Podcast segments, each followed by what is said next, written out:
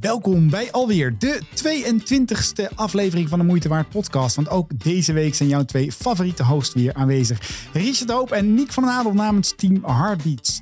Wat is de invloed van je omgeving op jouw veerkracht? Hoeveel procent invloed heb je eigenlijk op het gedrag dat je kinderen later gaan vertonen? Hoe belangrijk is je sociale werk- en leefomgeving als je wilt veranderen of om wil gaan met tegenslag? Kan je überhaupt veerkrachtig zijn in een giftige omgeving? Dit is een van de pijlers van ons 5 van veerkrachtmodel. En deze vragen gaan we deze week beantwoorden in jouw favoriete podcast. We gaan je in een sneltrein uh, meenemen in handige tips, tricks, tools die je direct toe kan passen. Smaakt dat naar meer voor je? Of juist voor je team? Download dan maar ons, ons e-book Heartbeats en hou de social in de gaten. Geniet! Wat is nou veerkracht? Wat zijn de zaken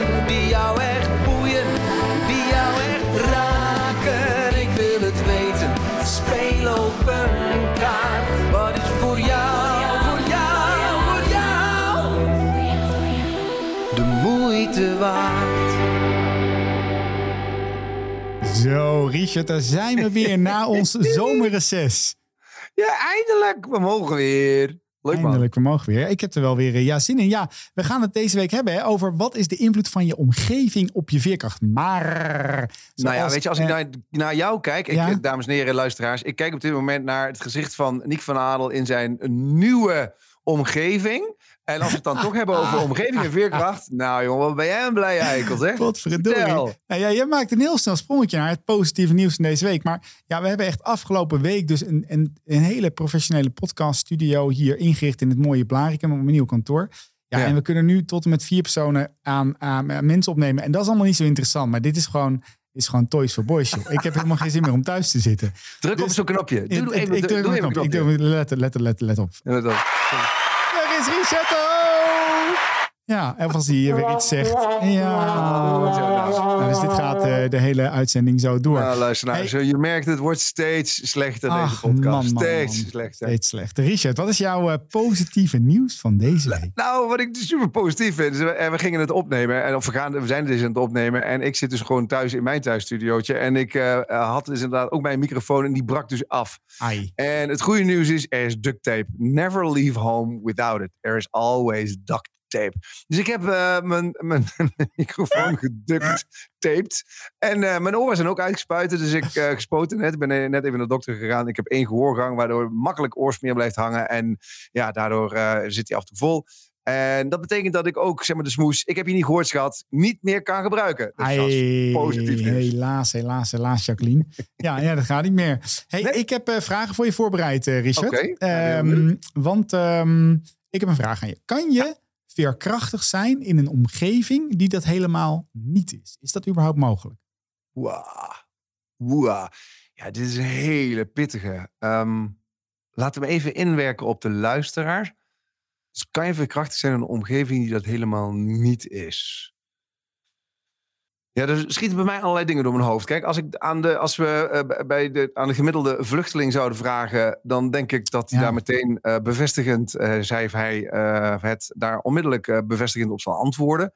Omdat je dus, ja, je gaat niet je, al je bezittingen achterlaten ehm, omdat je dat zo leuk vindt. Hè? En ehm, iedereen die denkt van ja, maar dat zijn toch opportunisten. Nou, ga dan eens even voor de lol eh, in Scheveningen langs de duinen lopen. Daar zie je de, onder andere bordjes van de Atlantic Wall. En dan merk je dat zeg maar, onze opa's en oma's, een groot deel daarvan, die zijn ook gedurende de oorlog, in het begin van de oorlog, gevlucht met bootjes naar Engeland. Dus de, de grootste ehm, eh, toevlucht aan vluchtelingen toen waren gewoon de Nederlanders die daar met, met, met, met, met bootjes, hè, jongens, we hebben het over bootjes, daar naartoe gingen. Dus blijkbaar is hun omgeving dus zo star dat mensen, eh, of zo beangstigend dat mensen Ja. weggaan, dat hun veerkracht weg is. Hmm. Ehm, maar ja, er zijn ook zoveel verhalen van mensen die dus blijven in diezelfde omgeving en er wel eh, mee om kunnen gaan. Dus blijkbaar veerkrachtig zijn. En dit is een Ehm, mooie om te onderzoeken vandaag. Hè? Want, want Ja. kennelijk zitten daar dus een aantal eh, eigenschappen, tips, tricks, ontwikkelingen aan vast. Die, die wellicht in staat kunnen stellen dat ondanks dat de omgeving er niet als jij het wel kan zijn. Ik heb nog een vraag voor je. Ja, Wat oh, denk jij dat meer effect heeft? Ehm, heel veel tijd stoppen in je, in je persoonlijk, in je veerkracht ontwikkelen. Of Mhm. gewoon veranderen van omgeving? Ja. Nou, ik geef ook de luisteraar even de tijd. Ah. Dus of persoonlijk ontwikkelen of je omgeving veranderen. Ja, ook die vind ik ehm, heel boeiend en spannend. Ehm, ik denk dat het een tussentijds tussentip is om te zeggen... merk je dat je in een bepaalde omgeving echt niet tot je recht komt? Merk je dat talenten van jou niet gevraagd worden? Verander dan gewoon van omgeving. Hè? Ik, ik vind het leuk om zeg maar, het maken van muziek te vergelijken met met, met ook het leven. En als je dus merkt dat je in een bepaald orkestje aan het spelen bent, wat absoluut niet jouw stijl is, wat absoluut niet datgene speelt wat jij wil spelen, ja, ga dan naar een ander orkest. Ehm, de andere kant is, ik denk dat je ook allemaal wel eens een keer in een omgeving bent gekomen wat voelt als een warm bad, waardoor je in één keer woep totaal opbloeit. Dus ik denk dat het ja, lastig te beantwoorden. Dus het is ehm, ook hier, ja, deze twee vragen hebben natuurlijk veel met elkaar te maken. Ben ik persoonlijk in staat om die omgeving te beïnvloeden? Of ehm, is, ja, kom ik in een situatie waardoor de omgeving mij eigenlijk helemaal verandert? Maar hoe, hoe sta jij daarin?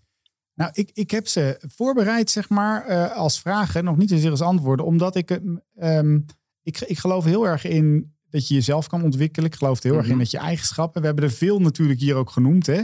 Eh, Ja. Investeren in je nieuwsgierigheid, in oplossingsgericht denken. Ga goed voor jezelf zorgen, et cetera, et cetera, et cetera. En Mhm. toch in de Mhm. vele trainingsopdrachten die we bijvoorbeeld ook binnen bedrijven hebben gedaan, had het Mhm. nog wel eens meer effect om de muur paars te schilderen. Dat had vaak nog meer effect op het gedrag dat mensen gingen vertonen dan alle trainingen die we in hun gedrag hebben gestopt. En als ik nou kijk naar mezelf, hè, dus ik heb, Mhm. ik heb eh, mensen, mijn publiek zegt dan ook al, hè, was je dan wel altijd zo'n blije eikel, ook voor, Mhm. je, voor je ongeluk. En eh, ik heb natuurlijk de mazzel gehad dat ik ook gewoon, en, en soms dat ook gewoon mazzel, de liefde van mijn leven ben tegengekomen. Eh, op het moment dat het heel eh, slecht met mij ging, of dat ik in het revalidatiecentrum lag.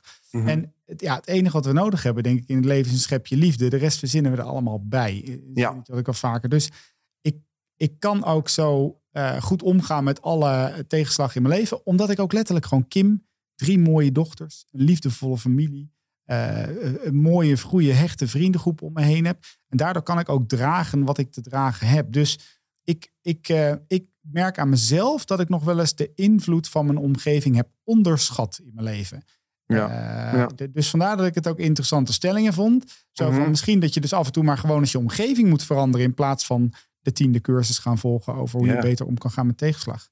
Ja, nou ja, er is een, een, een heel oud ehm, onderzoek in. in ehm, dat waren zeg maar in, in de tijden dat mensen in fabrieken werkten waar niet al te veel licht was. Soms kom je nog wel in van die industriële panden die dan helemaal Ja. zijn gerestyled naar eh, uberhippe eh, kroegen of, of dancefeesten of wat dan ook.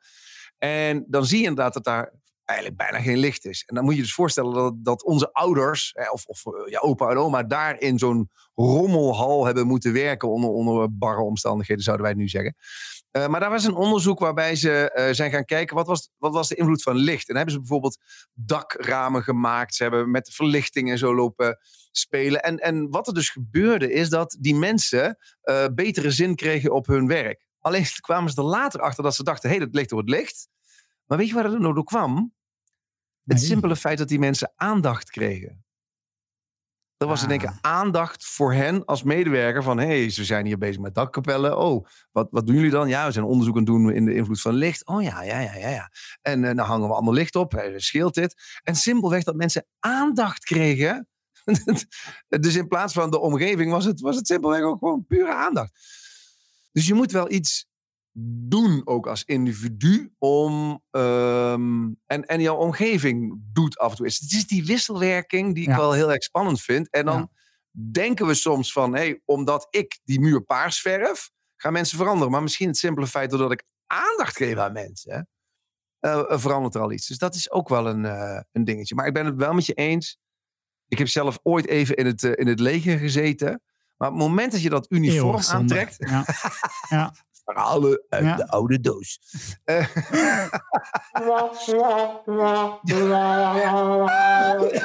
Ik vind die knopjes zo leuk. maar het, het gekke is, op het moment dat je dat pak aantrekt, verander je wel een beetje.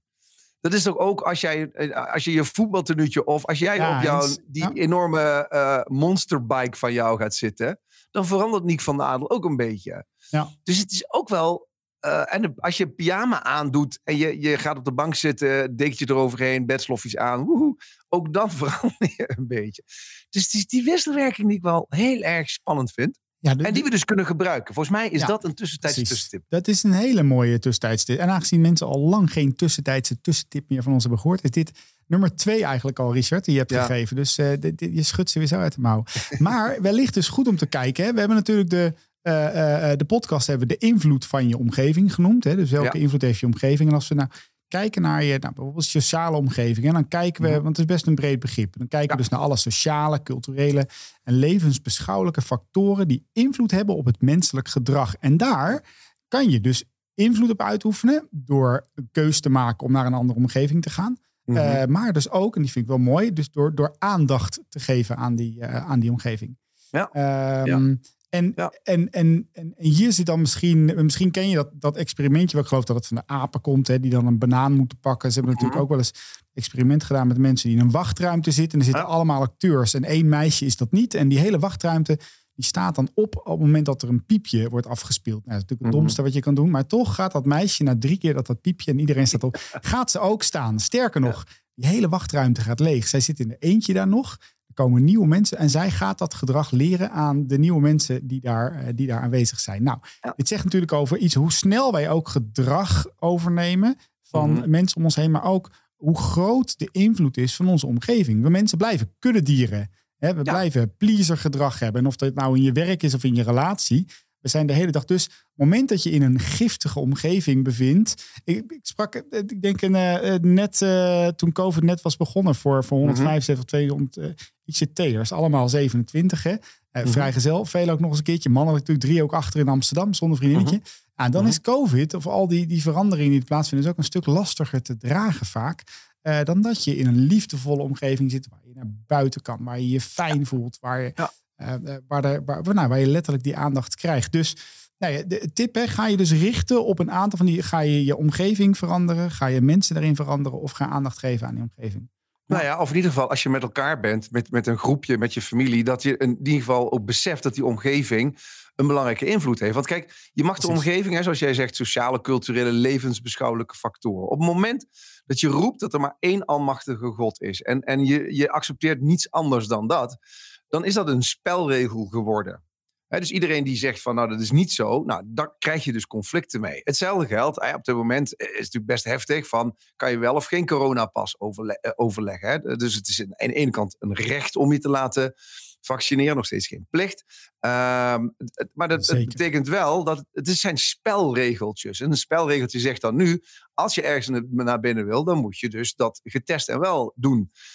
Die spelregel heeft dus meteen invloed op ons. Het is een cultureel dingetje, want er zijn mensen die zeggen: ik ga er niet naartoe omdat ik me, hè, eh, ik wil me niet iedere keer laten testen. En iemand anders zegt: ja, ik ga er niet naartoe, want er komen mensen naar binnen die niet getest zijn. Nou, dus iedere spelregel, dat is misschien ook wel een tussentijdse tussentip, maar iedere spelregel verandert het spel. En je omgeving bestaat natuurlijk voor een belangrijk deel uit spelregeltjes. Ja. Dus dus, dus eh, is de spelregel, er is geen licht in je fabriekshal, of heel weinig, dan is dat de spelregel, dus dan moet je maar aan aanpassen. Als er een nieuwe spelregel komt die zegt, hé, hey, we gaan dakramen en we gaan eh, ventileren, ja, dan wordt dat de nieuwe spelregel. En sommigen vinden het dan plotseling weer te koud of te licht. Dus dat is wel een dingetje. Als wij, stel je voor, we gaan, we gaan eh, Monopoly spelen. En we zeggen, we zeggen in plaats van dat degene die het meeste huizen wint, degene die de meeste huizen heeft, die wint. Dan gaan zeggen we nee, degene die de minste huizen heeft, die wint. Nou, dan verandert het totale spelletje.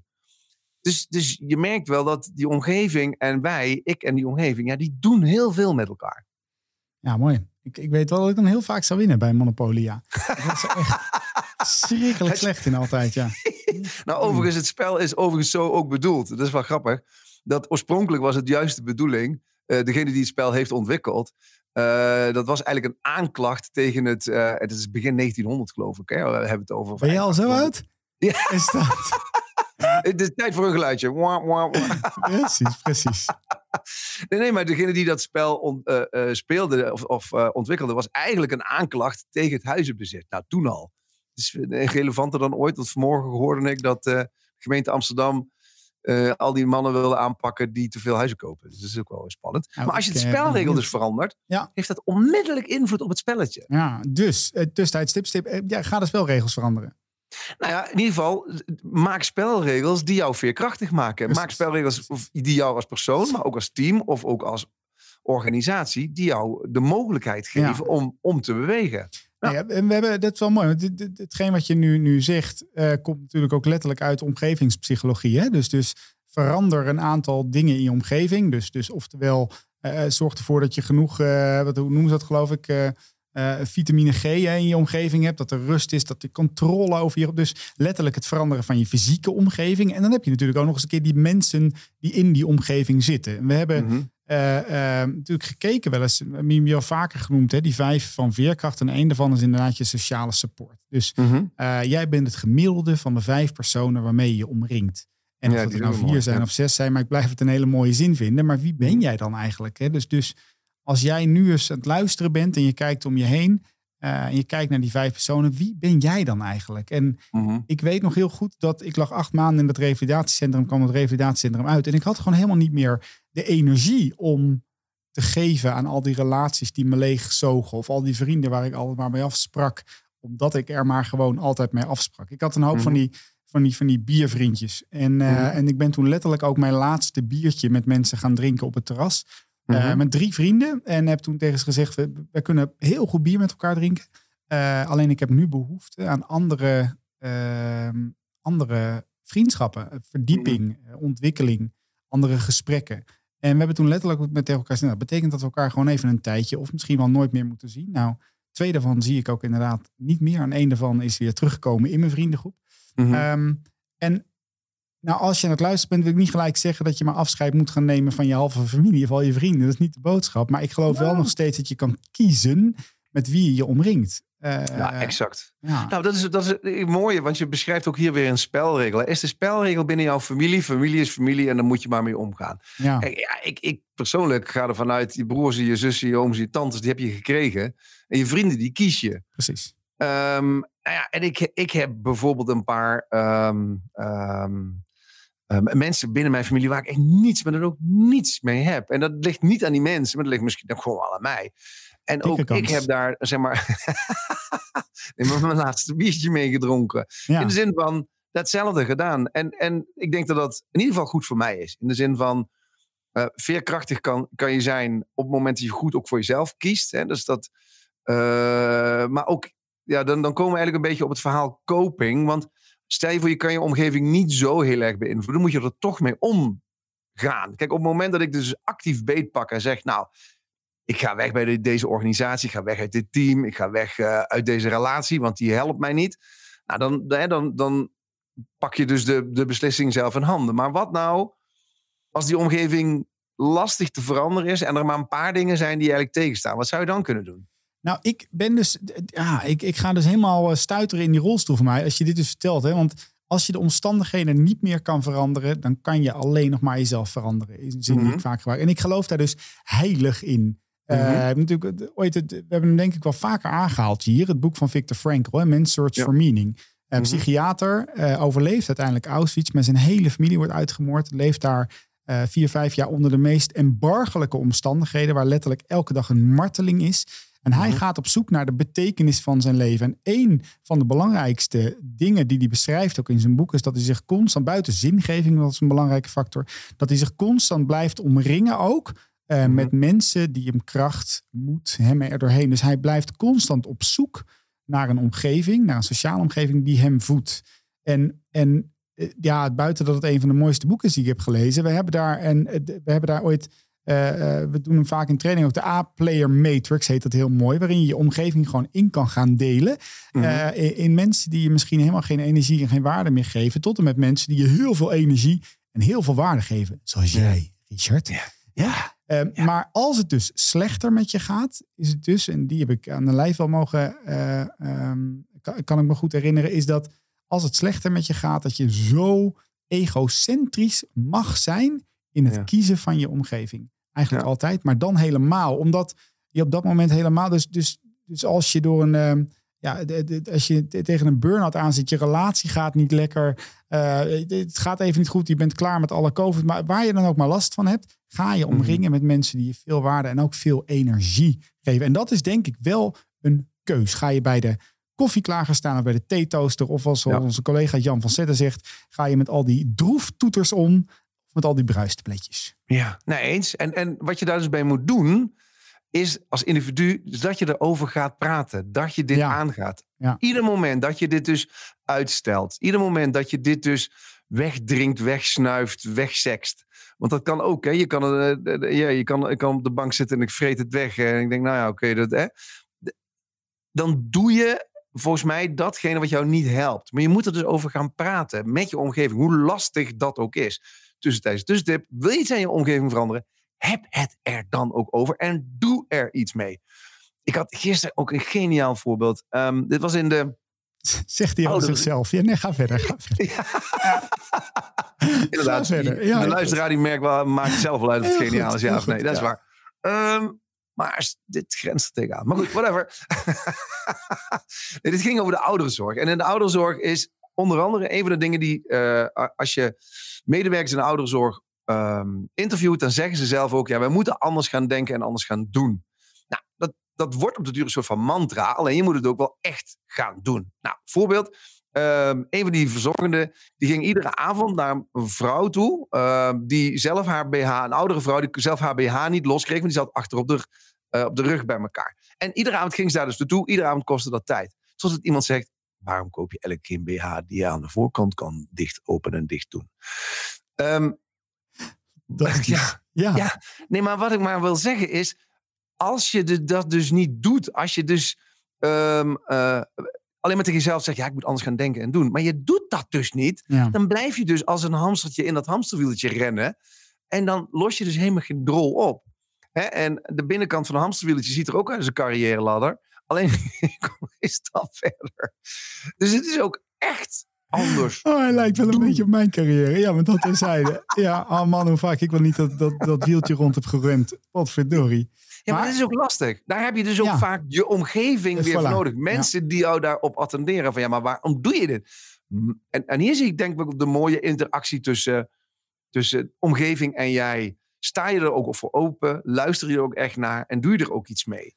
Want, want als we even teruggaan naar die vrienden waarmee je dat laatste biertje dronk. Wat deden die dan waardoor het jou zo'n energie kostte? Nou, dat waren. eh, eh, nou, wat deden wij hè, in eerste Ja, ja. instantie? Wat deden wij wat veel energie kostte? Eh, dat waren gesprekken die heel veel gingen over wat je letterlijk 's ochtends op je boterham had gedaan. Mm. Het carrièrepad, wat ze wel of niet doorliepen. Mhm. Hoe gaaf de nieuwste club in Amsterdam wel niet was. Nou, gaan Mhm. allemaal dingen die me eigenlijk daarna echt geen reet meer interesseerden.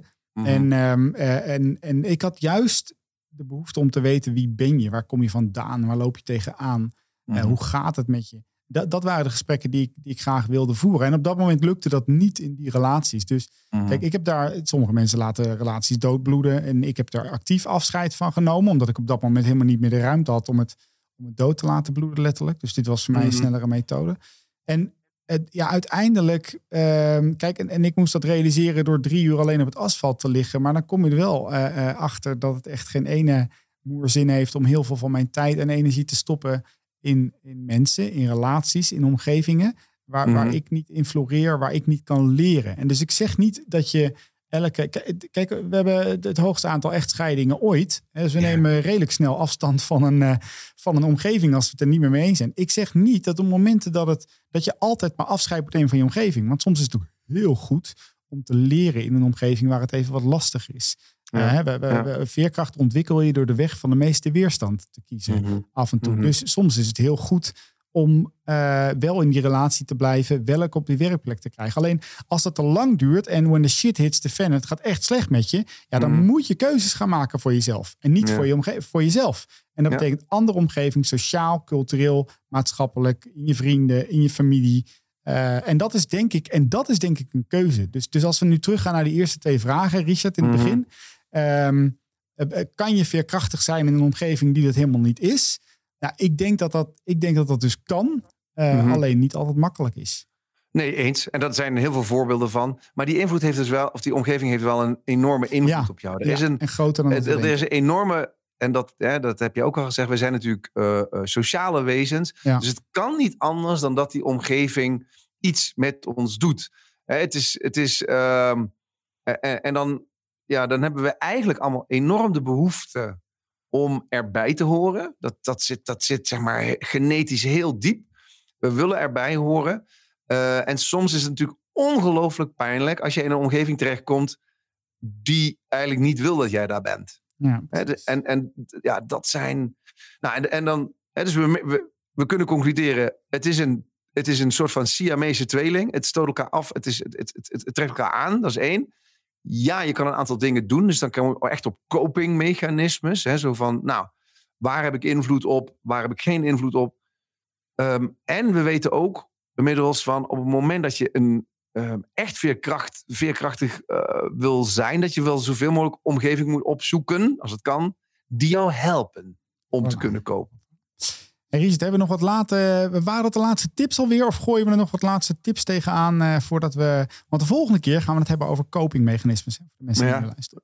Ja, ja, daar gaan we dan nog dieper op Dan in. gaan we daar nog dieper op. Ehm, ja, weet je wat het is, Chris? Eh, Chris, moet je mij horen. Ik, ik gooi nou allerlei namen door elkaar. Dat moet elkaar ik echt lang niet gezien. Ja.